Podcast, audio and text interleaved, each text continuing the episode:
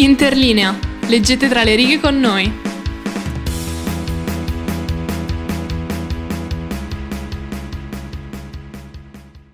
Bentornati su Interlinea, un piacere avervi qui con noi. Quella di oggi sarà una delle ultime puntate di questa stagione, difatti sono temi molto leggeri, molto carini, molto, molto easy per voi che siete in sessioni come noi e oggi parleremo di saggini, giusto Ele? Che scrivi meglio sì. tu che sei più brava. Oggi, oggi la puntata è saggi che non fanno cagare. Perché Esatto. purtroppo il 99.9% dei saggi fa cagare. Due cose da dire prima della puntata di oggi.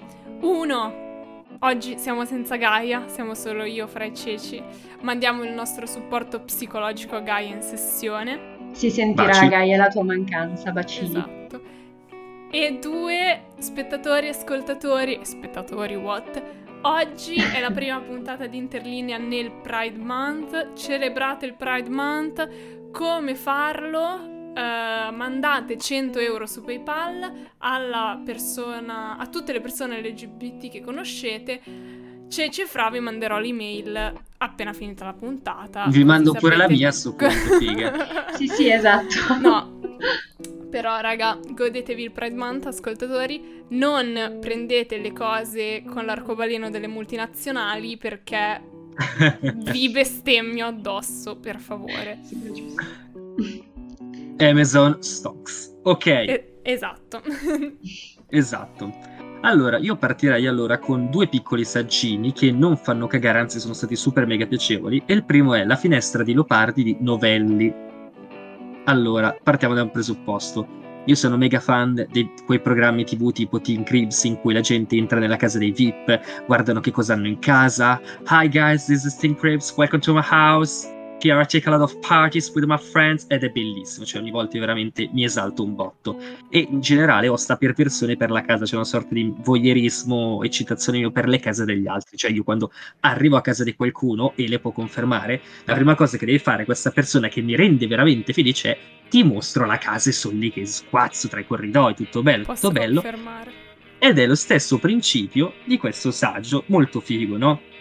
Cioè, praticamente, prendiamo ad esempio Manzoni, cioè l'analisi di tantissime case, la descrizione di tantissime case di tanti scrittori, come ad esempio Manzoni, Leopardi, Pavese, Fenoglio, D'Annunzio, eccetera, eccetera, eccetera. E ognuno- per ognuno di loro ci sono anche un sacco di foto, eh, quindi raga, ci sono anche le foto, ci sono meno pa- pagine da leggere, alcune solo da guardare, quindi per questo è easy. Poi a me le immagini piacciono un sacco, quindi c'è maggior ragione, prendetelo, leggetevelo.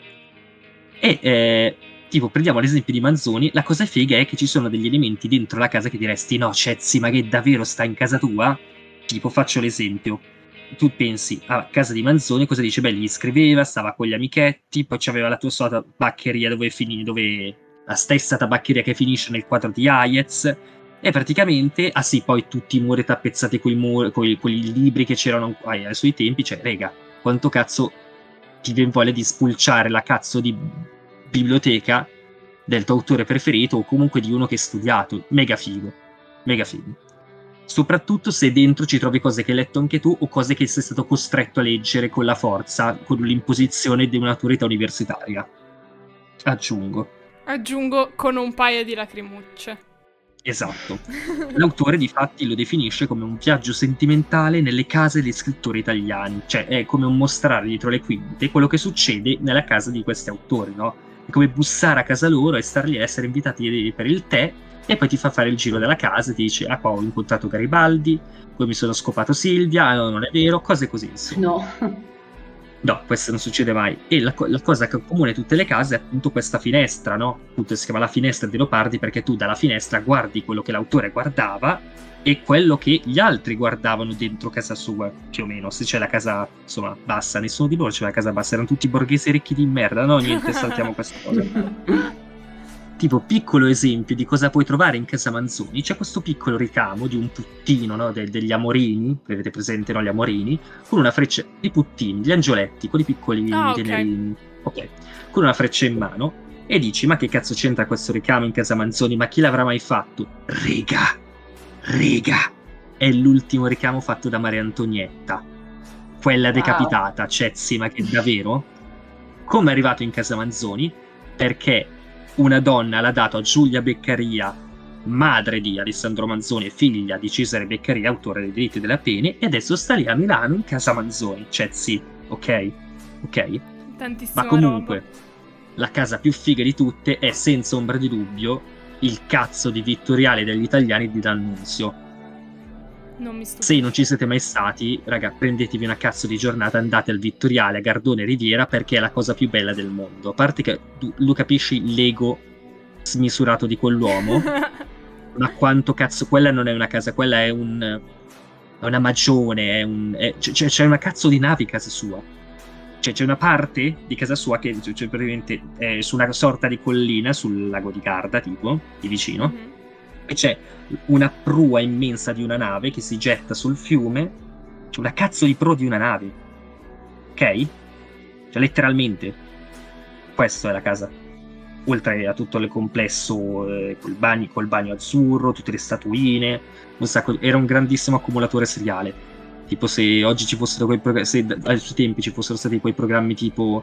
Ehi, andiamo a casa sua, buttiamo via tutti gli oggetti perché sta diventando un accumulatore seriale. Lui si incazza. Avete presente no? tipo quei programmi su D-Max Su Re- di notte? Real time. Lui palese. tipo. Esatto, palese. Secondo saggino è cosa vediamo quando leggiamo di, lo pronuncerò male, Men- Medelsan, credo si pronunci così, nel caso Ci va quella- Va bene lo stesso. partiamo da una piccola domanda. Chi cazzo è Emma Bovary? Risposta? È una domanda.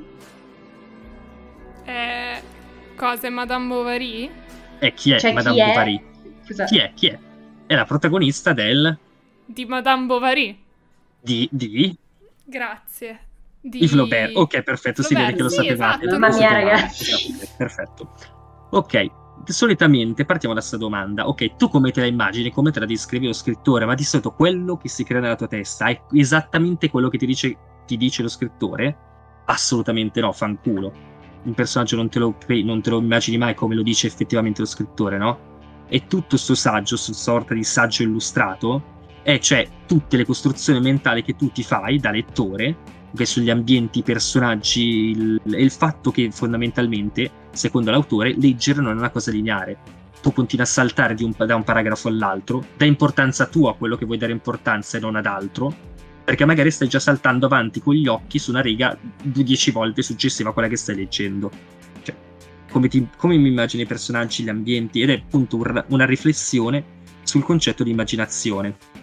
Difatti lui è un graphic designer, difatti c'è il libro di per sé, è, è, me- è uno di quelli che devi esporre quando devi fare il figo con eh, le pischelle borghese- borghesi che votano più Europa, che cioè, lo, lo Ok, esponi perché è proprio ok, un oggetto di capisco. design bello da Dio. Lo metti Ok, sul tavolino, perfetto. sul coffee table. Esatto, lo sta lì, lo sfoglio e dico no, ma quante immagini belle, perché appunto è un, è un testo che alterna immagini a testo, quindi c'è tutte le costruzioni mentali che ti fai quando leggi. Ok. Quando hai detto la cosa di noi non ci immaginiamo il personaggio come l'autore scrive, sì raga, devo fare un insulto a J.K. Rowling, ma mi è venuto in mente tipo J.K. Rowling che descrive Hermione come una ragazzina bianca e tipo dieci anni dopo, no raga, voi, cioè, voi lettori non avete capito un cazzo, Hermione è sempre stata nera e voi non avete capito un cazzo. Vedi? Vedi? No. Vedi che No? conferma la mia teoria. E que- questo è solo per l'insultino a J.K. Rowling. Per chi non fosse nel loop, ovviamente non sto dicendo che Hermione non può essere interpretata da un'attrice nera, ma J.K. Rowling fa cagare e non entriamo neanche in quella, in quella Non merda di tutta la sua storia. Allora ragazzi, eh, dovevamo parlare di saggi brevi, saggi carini, saggi molto tranquilli. Ecco, io vi porto un saggio che non è breve, no, è molto carino, molto interessante, ma è tutto ma non tranquillo, cioè nel senso che comunque non è una cosa che leggi in spiaggia, eh, assolutamente no. Però è molto bello, nel senso che a me, vi dico, mi ha veramente molto aperto la mente su tante tematiche, l'ho trovato profondamente interessante. È un saggio che eh, ho dovuto leggere per un, ehm, per un corso all'università e ve lo consiglio a tutti a prescindere dalla facoltà che, che frequentate perché l'ho trovato veramente bello. Ehm, e sono molto onesta nel dirlo quando dico che mi ha aperto proprio le visuali, mi ha dato anche l'opportunità di mettere assieme moltissimi tasselli politici, economici, culturali e sociali che in parte già conoscevo, ma che visti in una prospettiva d'insieme mi hanno fatto arrivare a conclusioni alle quali prima non avrei probabilmente mai pensato. E questo è un pregio enorme di questo testo, nel senso che ti dà una visione complessiva della nostra realtà, prendendo in considerazione diversi fenomeni appartenenti a discipline differenti. E l'avere una visione di insieme complessiva di ciò che ci circonda in una società come la nostra è estremamente difficile e il volume parla anche di questo. Si pensi alla frammentarietà del sapere odierno, per esempio una persona tende a specializzarsi in un ambito specifico senza sapere praticamente nulla delle altre discipline.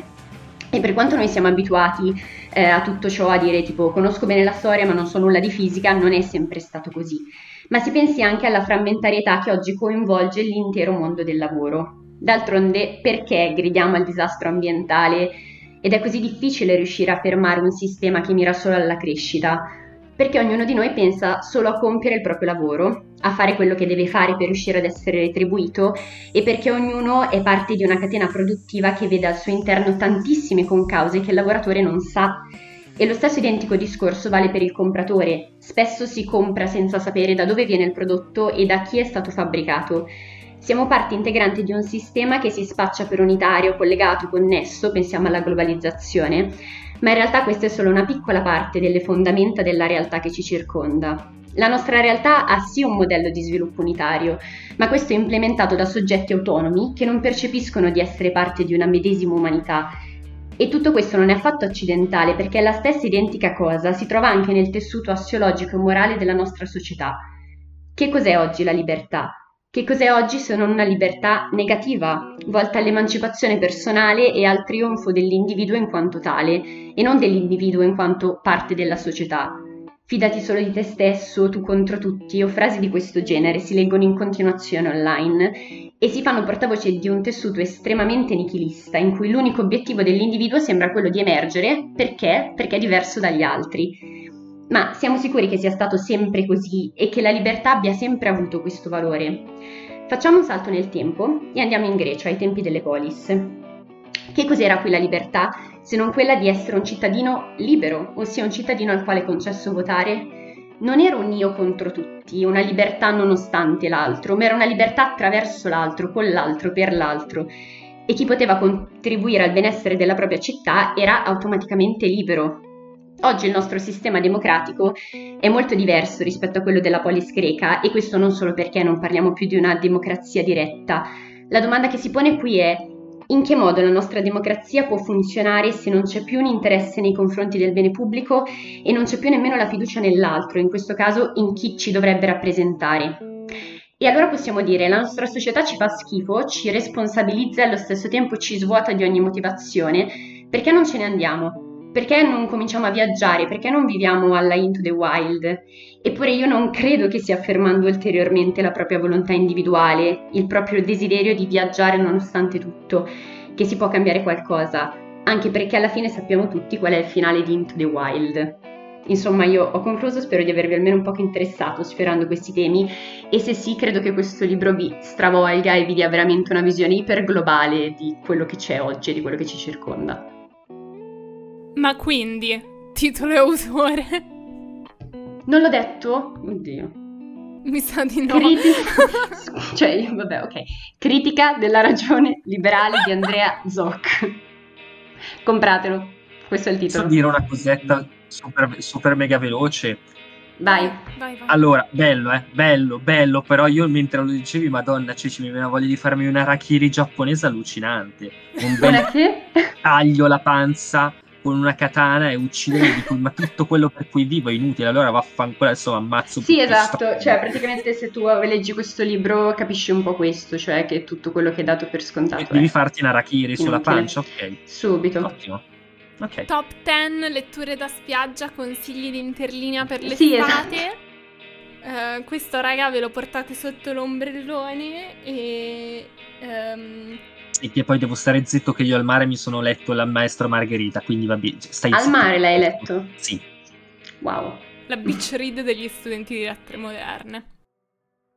Ci, ci vuoi aggiungere qualcos'altro sul tuo saggio? O No, no, io ho concluso. poi concluso? Ok. Uh, io adesso um, invece parto con una cosa completamente diversa da quella di Cecilia perché tipo io oggi vi parlerò più tardi nel discorso di film di supereroi. Quindi questo è il quadro della puntata di oggi. Va bene così. Raga, anche oggi è ora, anche oggi è l'ora di Elena femminista militante. Sì, mi dispiace, vi tocca anche questa settimana. Oggi vi parlo del signor Saggio, che ha reso popolare il termine inizialmente cinematografico, ma poi in realtà applicabile a qualsiasi cosa manco fosse la Rule 34, cioè il male gaze. Questo saggio in realtà si potrebbe descrivere anche come un articolo, è davvero corto, ed è Visual Pleasure and Narrative Cinema, e nella traduttrice improvvisata On, cioè il piacere visivo e il cinema narrativo di Laura Mulvey del 1973. Purtroppo è uno di quei saggi in cui le frasi e la sintassi sono tipo orrori arcani con venti arti che crescono e implodono su se stessi, ma è cortino, tipo sette pagine, e la tesi è abbastanza semplice. Se dovessi riassumerla in una catchphrase da mettere nel titolo per ottenere i like, i click e l'engagement, sarebbe tutti vogliono avere lei, essere lui. Quello che Laura vuole dire con gli orrori arcani che chiama frasi è che il cinema, essendo prodotto dalla cultura, lei non dice patriarcale ma fallocentrica, la amo, ha una dinamica alquanto sessista. Attraverso i tre sguardi, quello del protagonista, della telecamera e dello spettatore, abbiamo un fighissimo caleidoscopio di sessismo.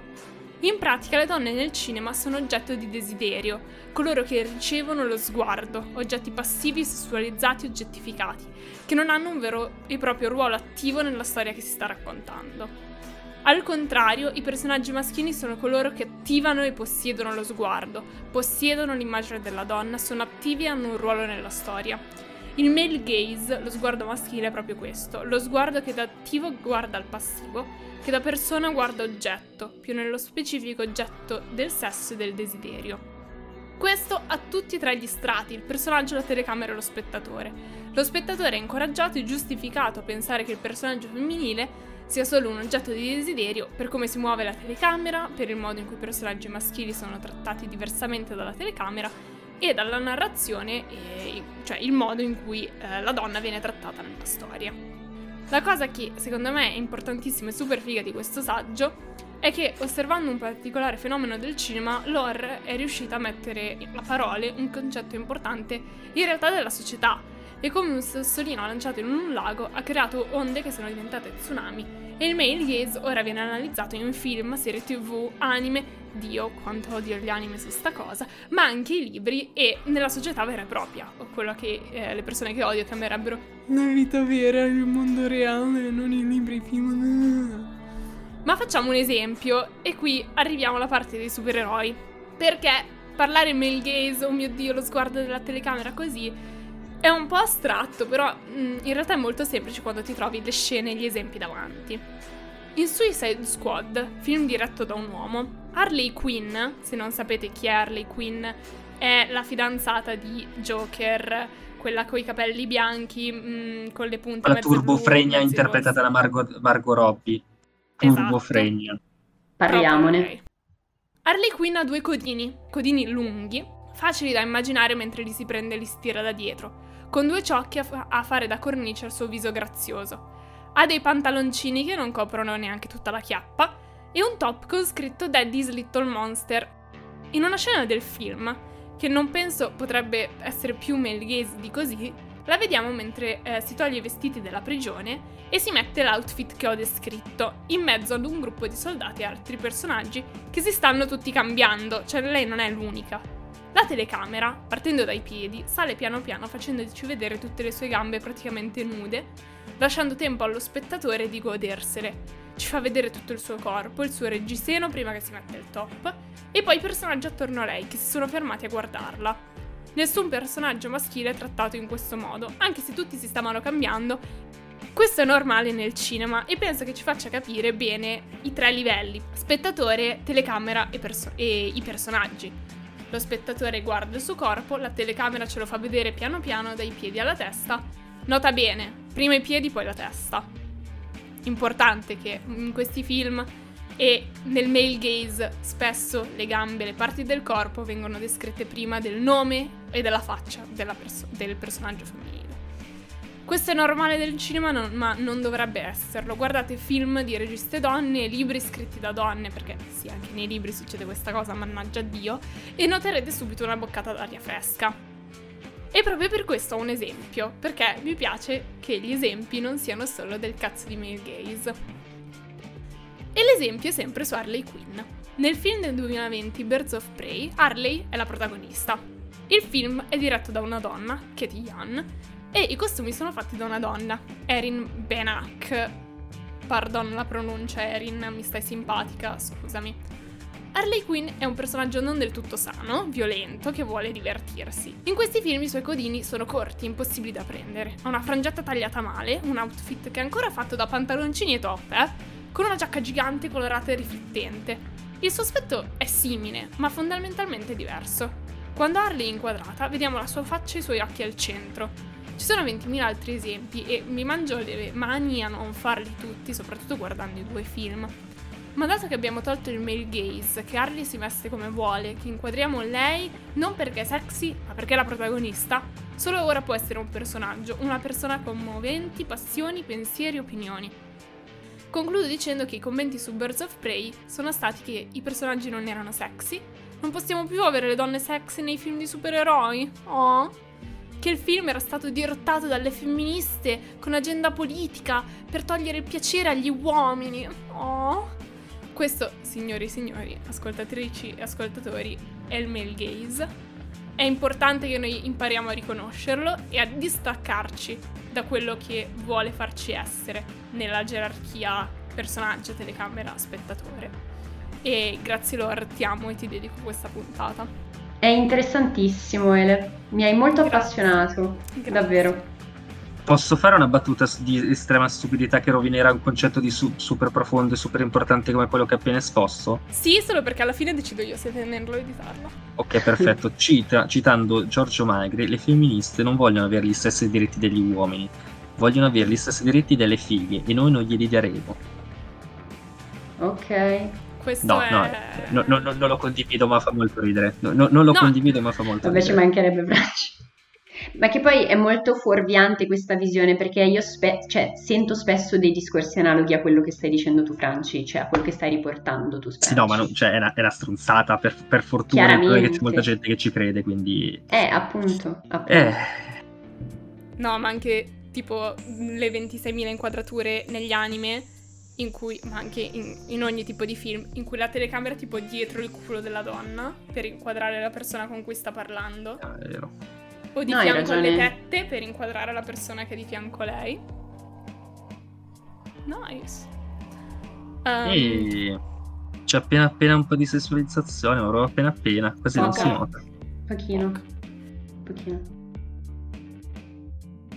Bene ragazzi, siamo giunti al termine di questa puntata, eh, seguiteci su, su, Instagram, interlinea underscore radio statale, e l'ho detto tutto correttamente senza l'aiuto di Elena, quindi niente, vi aspettiamo lunedì alle 3 su Spotify, bacini. Baci baci.